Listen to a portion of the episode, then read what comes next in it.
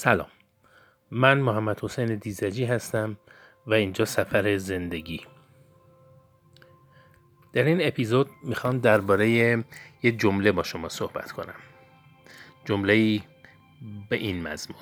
تولید یعنی معلم هم بتواند بخرد. رو این جمله فکر کنید. دربارش کمی بیاندیشید که این جمله از چه کسیه و چرا گفته شده چه آثاری رو به دنبال داشته. الان دربارش براتون میگم. ماتسوشیتا بنیانگذار نامدارترین کارخانه تولید محصول برقی دنیا یعنی ناسیونال. در یکی از کتابهای خودش درباره انتقال فلسفه کاریش به همکارانش می نویسه اون اوایل که داشتیم بعد از جنگ جهانی دوم رشد می کردیم روزی مدیران من آمدند و ساختن نوعی بخاری برقی رو به هم توصیه کردند.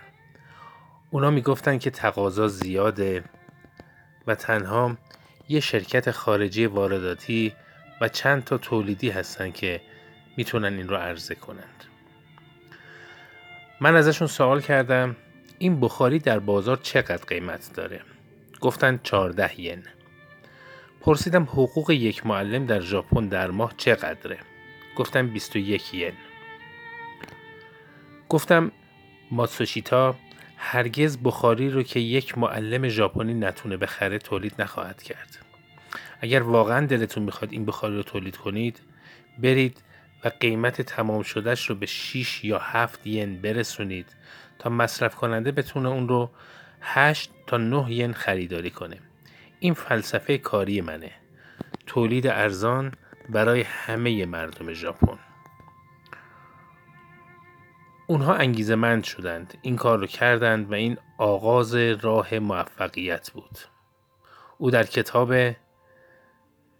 نه برای لغمه نان می نویسد ماتسوشیتا پیش از اینکه لوازم برقی بسازد آدم می سازد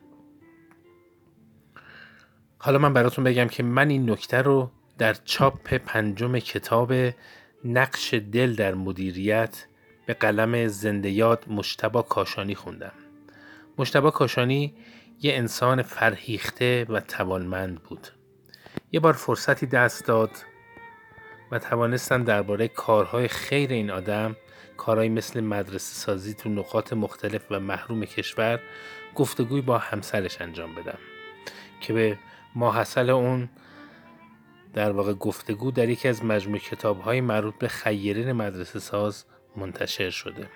این کتاب رو هم که براتون گفتم یعنی در واقع نقش دل در مدیریت این رو هم همسرش به من هدیه داد.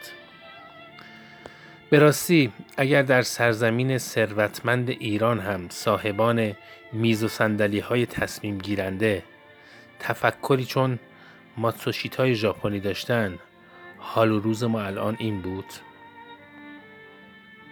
خوشا به حال کشورهایی که مدیران متفکر اندیشمند و آینده نگری چون ماتسوشیتا دارند.